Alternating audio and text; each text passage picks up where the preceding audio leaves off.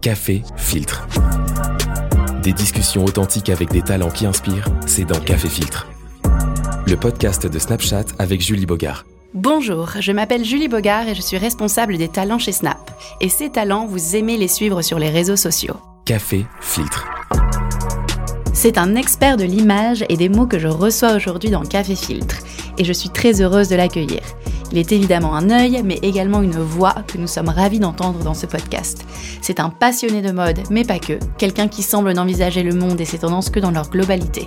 À lui seul, mais toujours bien entouré, il repousse sans cesse les limites de la créativité par l'inclusivité et la diversité.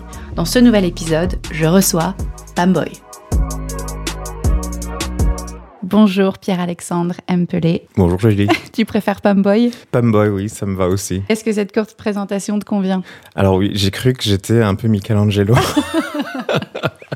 Mais merci pour cette belle présentation. Tu es aujourd'hui le Head of Editorial Content du magazine JQ. Est-ce que tu pourrais, en quelques mots, présenter JQ, mais aussi définir ton rôle euh, au sein du magazine? Euh, Parce que je pense que c'est pas toujours clair pour tout le monde ce qu'un Head of Editorial Content euh, fait au quotidien. JQ, donc c'est un masculin, c'est un titre masculin. C'est une marque, on dit aujourd'hui marque, parce que nous sommes à la fois un magazine print physique, un site internet, mhm. des comptes de réseaux sociaux, une chaîne YouTube, donc beaucoup de vidéos. Et nous parlons aux hommes, nous parlons aux hommes de tout, essentiellement de mode et de style, mais aussi de pop culture, de lifestyle, euh, de, de, sujets sociétaux aussi. Donc euh, on essaye aujourd'hui d'être la voix pour euh, une nouvelle masculinité aussi. J'essaie de créer un lien entre tous ces différents départements et toutes ces conversations qu'on essaye d'avoir avec les hommes et faire en sorte qu'elles fassent sens. C'est un magazine effectivement pour les hommes, fait par des hommes et des femmes. Et, euh, et nous, nous, voulons montrer et prouver et euh, répéter aux hommes qu'ils sont pluriels. Euh, on peut être un homme de mille façons différentes. Il n'y a pas qu'une seule façon d'être un homme.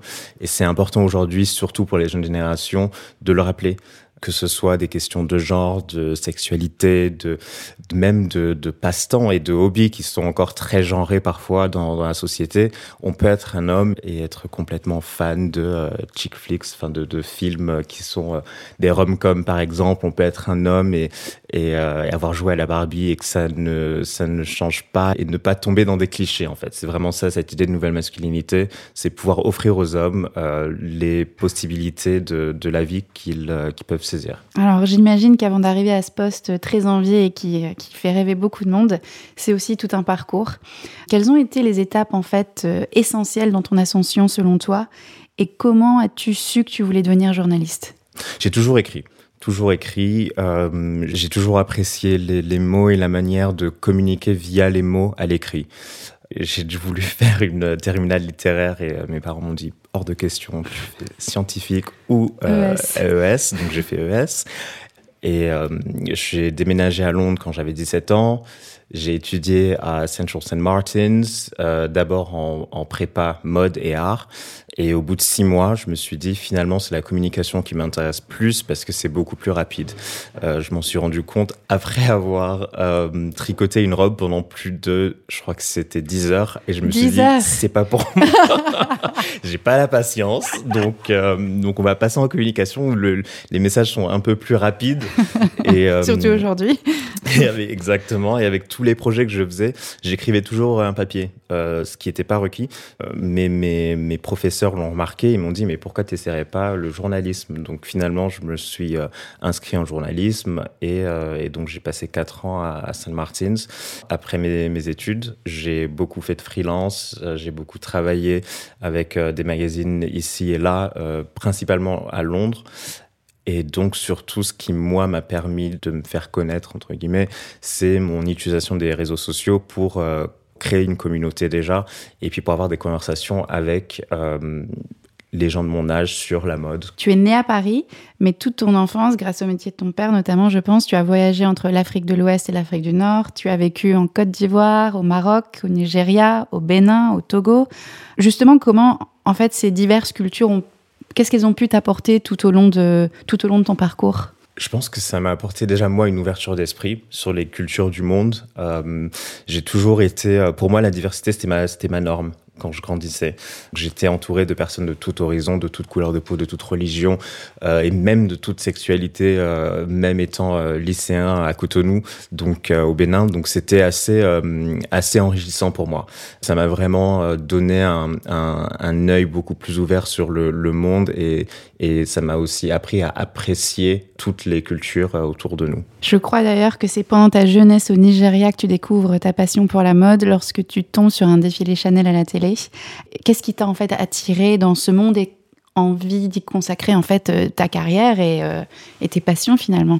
Alors effectivement au Nigeria, je cherche des, dessins animés, je crois que c'est Cartoon Networks, et, euh, et je tombe sur Fashion TV, donc à peu près pareil, mais différent. Et là, je vois donc Karl Lagerfeld, Chanel, l'automne-hiver 89, la couture, euh, le temps où Kimura Alice Simmons remplaçait Inès de la Fréchange, donc on passait dans les années 90. Il y avait une effervescence, ça se voyait déjà à travers l'écran qu'il y avait quelque chose qui se passait. Et j'ai toujours eu une appétence pour les vêtements et pour la mode, mais je savais pas que c'était une industrie. Je savais pas qu'il y avait euh, une, vraie industrie derrière. Et donc j'ai commencé à, à, faire des recherches et euh, j'ai commencé à avoir de très mauvaises notes en maths. Et j'ai commencé à dessiner dans mes cahiers. Euh, je recommande ça à personne, évidemment, mais euh, ou pas d'ailleurs. Mais, euh, mais c'est vraiment comme ça que je me suis pris de passion pour la mode et je me suis dit, c'est un domaine dans lequel j'aimerais évoluer parce que la créativité est pour moi une des choses les plus fascinantes qui existent. Euh, c'est quelque chose qu'on mm. n'explique pas, qui, qui est presque mystique, j'ai envie de dire. Et, et j'avais, j'avais cet intérêt-là pour ces grands créateurs. Donc je me suis mis à, à chercher après Lagerfeld, Saint-Laurent, etc. Ton parcours, il est assez incroyable, car même si tu es journaliste de formation, la création de contenu sur les réseaux, elle a quand même joué un rôle dans ton parcours professionnel pour te faire connaître. Moi, je te suis assidûment et j'adore comme tu utilises en fait le dictionnaire d'emoji pour exprimer tes critiques vis-à-vis euh, des collections de mode sur les réseaux. Je trouve ça hyper ludique et c'est très Gen Z. Quel était ton objectif avec cet exercice en fait? Pour moi, les, les, les emojis sont un peu les nouveaux hiéroglyphes et c'est un langage tellement universel que tout le monde comprend. Euh, qu'on parle français, anglais, euh, allemand, peu importe, tout le monde sait euh, qu'est-ce que représente un emoji. Et donc, j'avais envie déjà de parler à une plus grande audience et de créer des conversations avec des personnes qui seraient pas forcément dans mon entourage ou dans le même pays que moi ou, ou qui ont forcément les mêmes intérêts que moi et qui pourraient comprendre ce que je dis. Mmh. Et pour moi, c'était, c'était aussi tout, tout important de, de créer d'utiliser ce format-là pour parler aux jeunes. Euh, parce qu'on sait très bien que notre euh, attention span euh, est de plus en plus réduit et qu'il fallait trouver un moyen pour avoir des conversations rapides et que les gens comprennent tout de suite mmh. qu'est-ce qui se passe. C'est vrai que je m'attendais pas à ce que ça m'aide autant dans ma carrière et que les gens soient même intéressés par ça. Pour moi, c'était juste une manière fun et ludique, comme tu l'as mm. dit, de parler de mode. Et, au final, beaucoup de personnes ont compris le message. Alors justement, toi qui es un expert en la matière, passé aussi par, euh, par les réseaux sociaux, euh, quel rôle ont-ils joué euh, dans ton parcours? Alors ils m'ont permis de pouvoir me faire remarquer et de faire remarquer aussi mon point de vue. En 2000, 17 ou 18, euh, je, donc je faisais mes, mes emoji reviews, mais j'écrivais aussi des papiers euh, euh sur, euh, sur plusieurs euh, comptes d'ailleurs que je postais. À la fois, il y avait ce côté qui marche bien et qui est facilement digérable et qui est facilement partagé, mais j'écrivais aussi de plus longs papiers que je publiais aussi. Et donc, j'ai été remarqué par des gens euh, que j'ai toujours admirés. Une des premières personnes à remarquer euh, mon travail, c'est euh, Mark Jacobs, le, le, créateur, et avec qui j'ai commencé à avoir des conversations en, en DM, donc qui mm. pour moi était complètement hallucinant de parler à Mark Jacobs, et qui lui ensuite m'a présenté à plusieurs personnes qui euh, ont apprécié mon travail et apprécié mon point de vue. Et c'est vraiment ce que j'ai créé sur les réseaux sociaux, sur Internet, qui m'a permis de rencontrer des personnes qui euh, avaient envie de quelque chose de différent, j'imagine. Après avoir évoqué avec lui son parcours, j'ai voulu en savoir plus sur sa relation aux réseaux sociaux. Vous le savez, on ne peut pas s'empêcher d'imaginer que l'industrie de la mode est quand même un monde assez fermé, alors je lui ai demandé s'il pensait que les réseaux avaient aidé à démocratiser l'accès à ce monde justement, ou est-ce que selon lui, c'est plus un leurre. Les réseaux sociaux ont complètement démocratisé la mode. C'est mm. l'information était accessible ou est devenue accessible à tout le monde partout et les gens pouvaient euh, s'informer, pouvaient euh, construire leur point de vue personnel sur la mode, sur son industrie, sur l'impact qu'elle peut avoir sur la société. Et c'est et c'est grâce à la force des réseaux sociaux que le monde de la mode est un peu descendu de sa tour d'ivoire. Ça a été une, vraie révolution et on s'en est peut-être même pas rendu assez compte, je pense. Le pouvoir décisionnel, entre guillemets, est resté dans une tour d'ivoire, mais en fait, c'est vraiment le consommateur, c'est vraiment les gens qui consomment le contenu, qui créent le contenu aujourd'hui directement et qui créent des communautés qui sont beaucoup plus fortes parfois et beaucoup plus réactives que euh, les, communautés des, marques de mode ou des marques de luxe. Donc, euh, il y a eu un vrai, un vrai shift, c'est vrai. C'est vrai, tu as raison, la mode, elle est vraiment partout sur les réseaux. Je pense que c'est l'un des, des domaines d'activité les plus, euh, les plus représentés. Quand on a beaucoup d'images et beaucoup d'informations sur un sujet, qu'est-ce qui, selon toi, en fait, peut retenir euh, euh, l'attention au quotidien? Moi, personnellement, c'est dès que je sens qu'il y a de l'authenticité. C'est, c'est un peu comme quand on a une conversation et quand on, il y a une conversation avec quelqu'un et quand on écoute un discours on voit tout de suite la différence. Un discours surtout d'homme politique, je sais pas si on a envie de parler de, ça spécialement, mais euh, un discours d'homme politique ou de femme politique euh, est, complètement différent d'une conversation qu'on peut avoir avec quelqu'un. Et on le voit aussi à travers les images, quand, ou même une vidéo sur euh, sur les réseaux sociaux.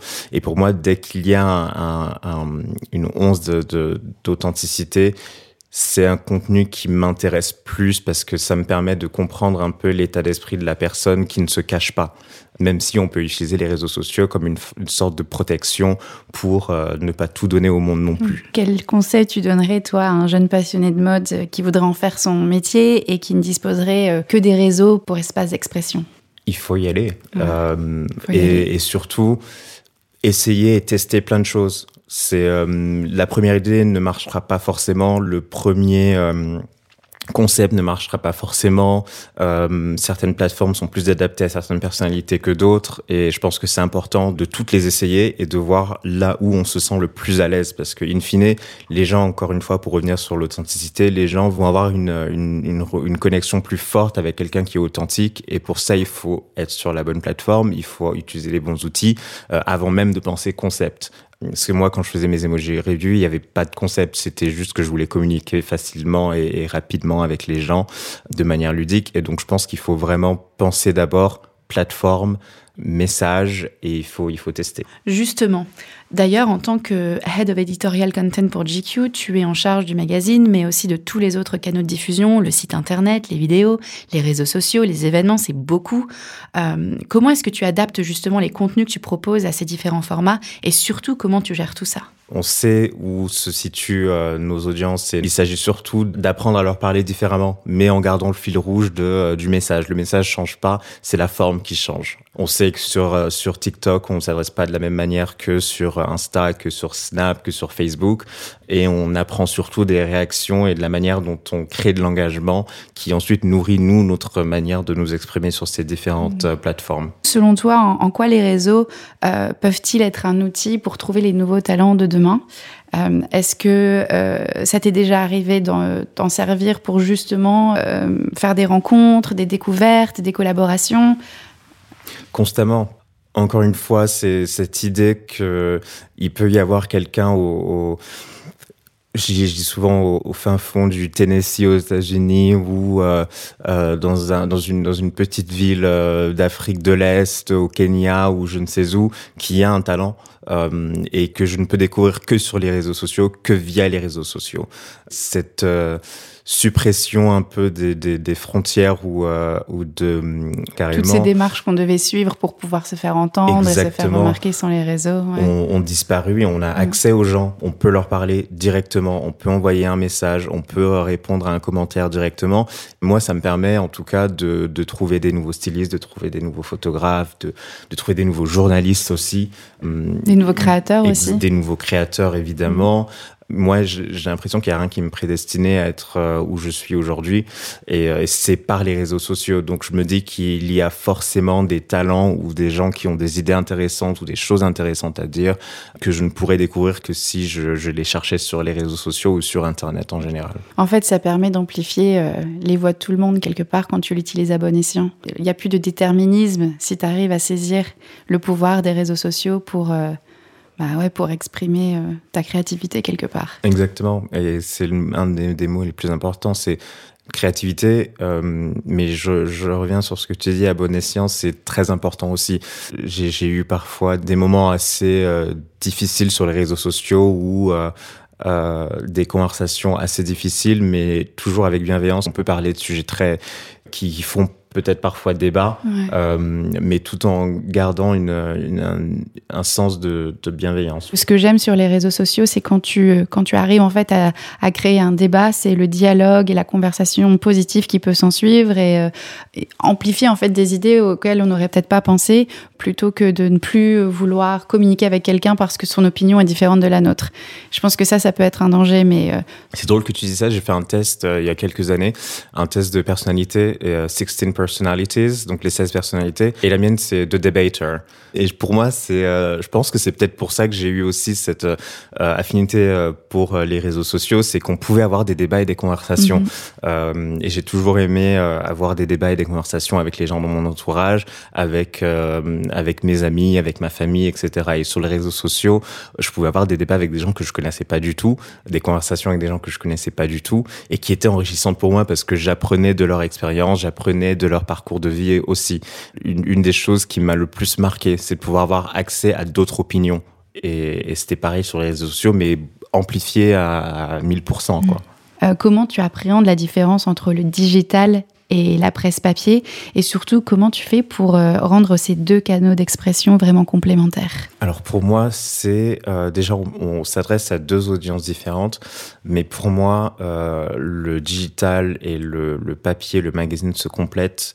C'est pour ça que j'ai inséré aujourd'hui dans, le magazine des codes QR, par exemple, qui vont apporter un peu plus d'informations sur un article, qui vont transformer l'article en vidéo, qui vont donner au, au, lecteur la possibilité de d'avoir une expérience différente d'un même sujet sur le digital. Et pour moi, c'est important que le digital et, le, le, print se parlent ainsi. Je pense que c'est euh, la manière de sauver le print, entre guillemets. Mmh. On sait bien qu'il est en, en déclin, euh, mais c'est aussi une façon de, de, renouveler un peu la valeur de cet objet euh, pour l'insérer dans quelque chose de plus moderne et de plus euh, ancré dans, dans l'air du temps. On sait que le monde de la mode et celui du journalisme aussi peuvent être euh, rudes. Alors toi, comment tu fais pour euh, insuffler tes valeurs dans ton travail au quotidien et comment tu transmets cela avec les équipes avec qui tu travailles? Mais je pense que c'est parce que c'est un, milieu qui est créatif et que la créativité pour moi euh, est le résultat de, de traumas qu'on essaye de, de, soigner euh, par l'art. Donc euh, pour moi, de par ce, ce, cette cette, cette créativité, on, s'exprime, on essaie de se soigner personnellement. Donc c'est pour ça. C'est pour ça qu'il est dur. En tout cas, c'est mon, c'est ma compréhension. Est-ce que tu penses que c'est la Gen Z et le fait que les réseaux sociaux et, et par conséquent, en fait, euh, l'ouverture d'esprit sur d'autres façons de penser qui est euh, partiellement responsable du changement de ces mentalités et de cette façon de travailler? Ah oui, complètement. Mmh. Je pense que les, les jeunes générations, les Gen Z ont, ont, euh, moi je je, je les, surnomme la no bullshit génération. C'est euh, que ce soit sur des, des, des, sujets très politiques ou euh, que ce soit sur euh, leur environnement, que ce soit sur le, le euh, work-life balance comme on dit.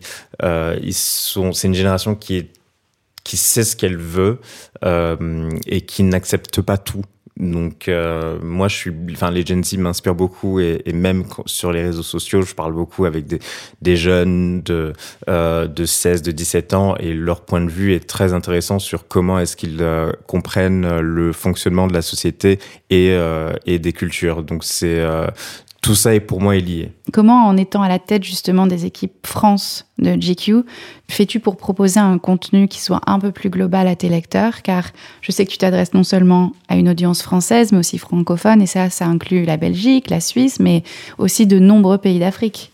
Exactement. Et pour moi, je, l'avais dit. Euh, à Will Welch, qui est le, directeur éditorial global, que pour moi c'était pas GQ France, c'était GQ, euh, enfin c'était pas, oui, c'était pas French, c'était French GQ. Euh, on parle français, c'est 300 millions de personnes dans le monde à peu près, il me semble, qui parlent français ou un petit peu moins. Et, euh, et donc on a un, un, un devoir de euh, et une opportunité surtout, avant même d'être un devoir, de, créer des conversations avec euh, toutes ces personnes-là. Euh, la francophonie, je trouve que c'est une organisation et un, système incroyable, même si on peut le critiquer parfois. Et je pense qu'être à la tête de GQ France, c'est s'adresser à toutes ces personnes-là qui peuvent recevoir un message, en fait, parce que la langue devient le véhicule de, de messages et de valeurs. Dans le rôle que tu exerces aujourd'hui, toi aussi, tu as un porte-voix, notamment de toute la communauté masculine à qui tu t'adresses, évidemment. C'est quoi les combats euh, à mener qui te tiennent à cœur? Alors toujours euh, en numéro un, la santé mentale. Je pense qu'il faut en parler. Euh, il faut complètement normaliser le fait qu'on peut être un homme et qu'on peut souffrir de problèmes de santé mentale.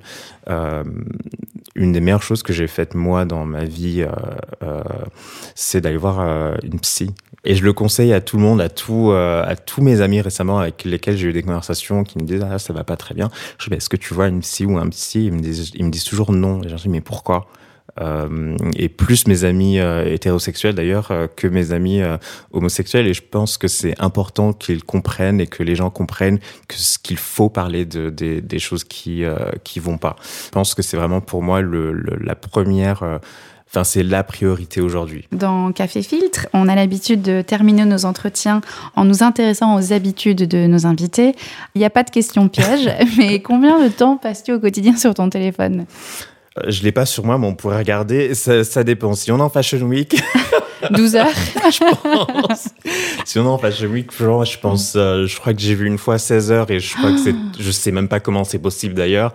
Euh, mais en Fashion Week, c'est assez intense et hors Fashion Week, euh, j'essaye d'être à, et je pense que c'est quand même beaucoup trop. Euh, mais je travaille aussi sur mon téléphone, donc euh, c'est c'est c'est normal. Et j'écris sur mon téléphone. Ok, d'accord. J'écris pas sur un ordinateur depuis donc c'est ton outil pour tout. Pour tout. Mm. Euh, pour moi, le, le pour moi, le téléphone est vraiment l'outil euh, pour tout. Et euh, j'ai du mal, ce qui est très étrange parce que millennials, j'ai plus grandi avec les les ordinateurs, euh, euh, les tablettes, j'arrive pas du tout, mais aujourd'hui, pour moi, c'est le téléphone. Donc, je dirais 4 heures peut-être. Oh, ça va, 4 heures. Ah oui, moi, je trouve que c'est 4 heures par jour? Oui, 4 heures par jour. Ah, moi, je trouve que ça va. Du coup, tu arrives quand même à garder du temps pour ta vie privée, tu arrives à te déconnecter avec. Oui. Ouais. Mhm. C'est récent. C'est récent J'ai dû faire un travail, ah oui. Quand tu dis que tu as dû faire un travail, ça a impliqué quoi? Ça a impliqué euh, utiliser tous les outils qu'on peut avoir aujourd'hui sur notre smartphone pour nous, nous, nous, avertir quand on, quand on dépasse un certain seuil de, de, de temps, euh, trouver des activités qui euh, coupent un peu aussi euh, mon, euh, mon utilisation des, des, des, enfin, du, du smartphone. Et, mmh. et, et c'est, oui, ça a pris un peu de temps parce que c'est vrai que j'aime tellement euh, à la fois communiquer avec les gens sur les réseaux sociaux, euh, mais aussi euh, travailler sur mon téléphone que je pouvais passer beaucoup de temps sur mon téléphone. Et maintenant, j'apprends à, à, couper, à couper très vite. Comment puises-tu ton inspiration justement pour nourrir tes réflexions et les sujets à traiter pour le magazine Couper ton téléphone, est-ce que ça fait peut-être partie des rituels pour, pour te ressourcer? Exactement. couper mon téléphone et assez étrangement récemment courir tous les jours courir. quand wow. je peux, mais généralement tous les jours. Euh, ça m'aide à ça m'aide à, à, réfléchir en écoutant des podcasts. Euh, J'écouterai celui-là en ah bah, J'espère que certaines personnes qui ont le même rituel écouteront notre podcast aussi. Pam, ton parcours il est réellement inspirant. Euh, le petit garçon de 13 ans qui regardait les défilés Chanel dans son salon, aujourd'hui à la tête d'un des plus grands magazines de mode masculin, j'allais dire en France, mais en, dans le monde aussi. Euh, c'est assez incroyable. Euh, c'est quoi la prochaine euh, étape pour Pierre-Alexandre et c'est quoi la prochaine étape pour Pam Boy? Alors pour Pierre-Alexandre, ce serait un jour d'écrire un roman policier. Donc, je sais pas si c'est la prochaine étape tout de suite ou dans 10 ans ou dans 20 ans, mais, euh, mais j'aime toujours autant écrire et dans mon rôle chez JQ, j'écris un peu moins et ça me manque. Donc, euh, mais, mais ça, ça a toujours été un de mes, un de mes rêves et un de mes, un de mes euh, objectifs personnels. J'aimerais beaucoup écrire un roman policier. Euh, Pamboy, Pamboy, je sais pas. Hein, je... je sais pas. Euh, je sais pas, mais j'aimerais juste. Euh, j'aimerais que le le, travail que je fais ou les conversations que j'essaye de, de, créer sur Internet euh, touchent au moins une personne ou inspirent au moins une personne. Si j'ai fait ça, je pense que ça veut dire que j'ai euh, bien fait euh, mon devoir. Donc la prochaine étape, ce serait d'inspirer au moins une personne. je pense que que c'est mission accomplie. Alors dans ce podcast, on finit toujours avec les, les trois euh, mêmes dernières questions. La première des trois questions, c'est est-ce que tu pourrais partager avec nous trois mots pour te définir et pourquoi ces trois mots? Alors, euh, j'y réfléchi pendant très longtemps et je sais même pas si je pourrais trouver trois mots, mais je vais essayer de faire l'exercice. Euh, premier mot, je pense que c'est têtu, comme le magazine. euh, je suis vachement têtu, mais surtout avec moi-même. Euh, et et je pense que c'est une qualité en fait. Euh, d'être têtu, même si c'est aussi important de, de, penser contre, contre soi-même. Je pense que c'est bien d'avoir des convictions. Euh, pour moi, c'est ce que ça veut dire être têtu, c'est avoir des convictions et avoir des valeurs et y croire et, euh, et, et, faire en sorte que les gens les comprennent. Donc, ce serait le premier mot. Le deuxième mot, créatif, et je trouve que c'est un petit peu me jeter des fleurs, mais j'aime j'aime l'idée. Que... je pense que c'est tout à fait juste. j'aime euh, j'aime l'idée de penser que je suis quelqu'un de créatif et que ça fuse tellement dans ma tête et que j'ai des idées euh, parfois des bonnes, parfois de, des, des moins bonnes, mais ce flux d'idées pour moi représente la créativité. Et troisième mot, j'ai envie de dire naïf parce que j'ai gardé une certaine naïveté qui me permet d'être euh, ouvert aux autres et surtout d'aborder tout comme si c'était la première fois. Ça me permet de rester curieux, la naïveté. Donc euh, wow. voilà. C'est une très belle manière de, c'est une très belle manière de l'exprimer. Ça me permet de te poser la prochaine question de manière très naturelle, justement. Est-ce qu'il y a quelque chose que tu n'as jamais dit euh, à tes lecteurs ou à tes abonnés que tu pourrais nous confier ici au micro de ce podcast? J'ai fait mon coming out euh, TDAH. Pour moi, c'est important euh, et je me sens plus confiant parce que c'est vrai qu'on parle beaucoup de santé mentale, on ne sait pas exactement ce que c'est et euh, c'est un peu stigmatisé dans la société aussi. Chez GQ, Will Welsh, donc le directeur éditorial global, était au courant, mon supérieur était au courant, Adam Baidawi, euh, à la tête du British GQ, et j'ai mis du mal à en parler parce que je savais pas comment ça allait être pris et en fait, il s'est rien passé du tout.